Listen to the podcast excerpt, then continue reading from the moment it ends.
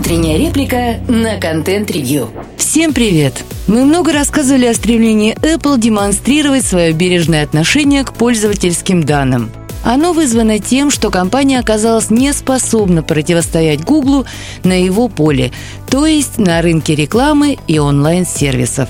И это действительно так, потому что до того, как Тим Кук написал свое программное письмо, Apple потерпела несколько неудач в этой сфере. И только после этого яблочная компания заявила, что виноград зелен, не очень-то и хотелось, и вообще уважаем частную жизнь наших клиентов. И только тогда у сторонних рекламных платформ начались проблемы на устройствах с iOS. Так совпало, что одновременно с этим начали расти доходы Apple, получаемые от рекламы. Но нужно сказать, что этот рост относительно скромный. Намного больше выросли доходы от покупок внутри приложений. Несмотря на то, что компания стала предоставлять менее детальные отчеты, можно констатировать, что средняя стоимость покупок внутри приложения выросла до 40% в сравнении с прошлым годом. И это серьезно контрастирует с магазином приложений Google, где аналогичный показатель вырос всего на 9%.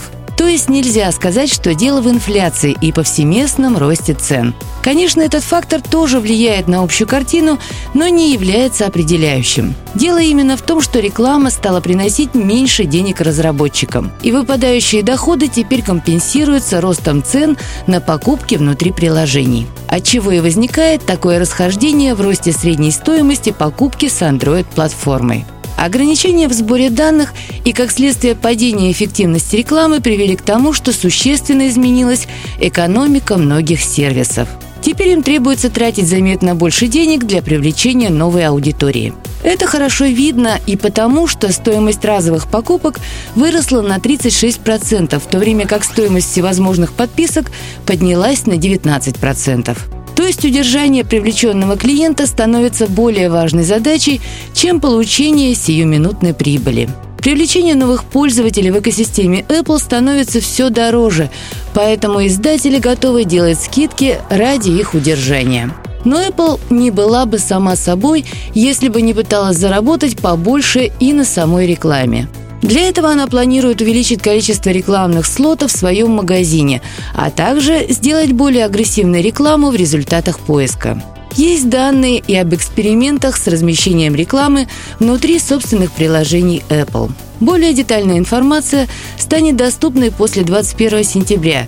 Именно на эту дату запланирован большой вебинар для разработчиков. Судя по тексту приглашения, издателям и разработчикам будет предложена возможность выкупить новые рекламные слоты на праздничный сезон. То есть в качестве праздничного подарка самой себе Apple планирует увеличить доходы от рекламы. И это не только может серьезно осушить бюджеты разработчиков, которые будут покупать такую рекламу. Тревожное недовольство выражают и те, кто имеет устоявшуюся пользовательскую базу, которая теперь окажется еще под большим рекламным ударом конкурентов. Конечно, Apple заявляет, что не позволит таргетировать рекламу на конкретное приложение.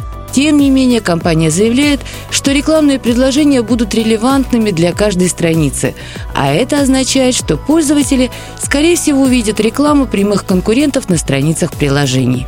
То есть сперва Apple выдавила сторонние рекламные сети, что привело к росту покупок внутри приложений, после чего планируют забрать эти деньги у разработчиков обратно, продавая весьма недешевую рекламу в App Store. А те, кто не захочет платить, рискуют потерять свою пользовательскую базу. Ход ловкий, ничего не скажешь.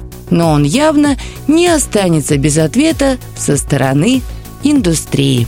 Слушайте наши подкасты на Spotify, Яндекс.Музыке, в Google и Apple подкастах.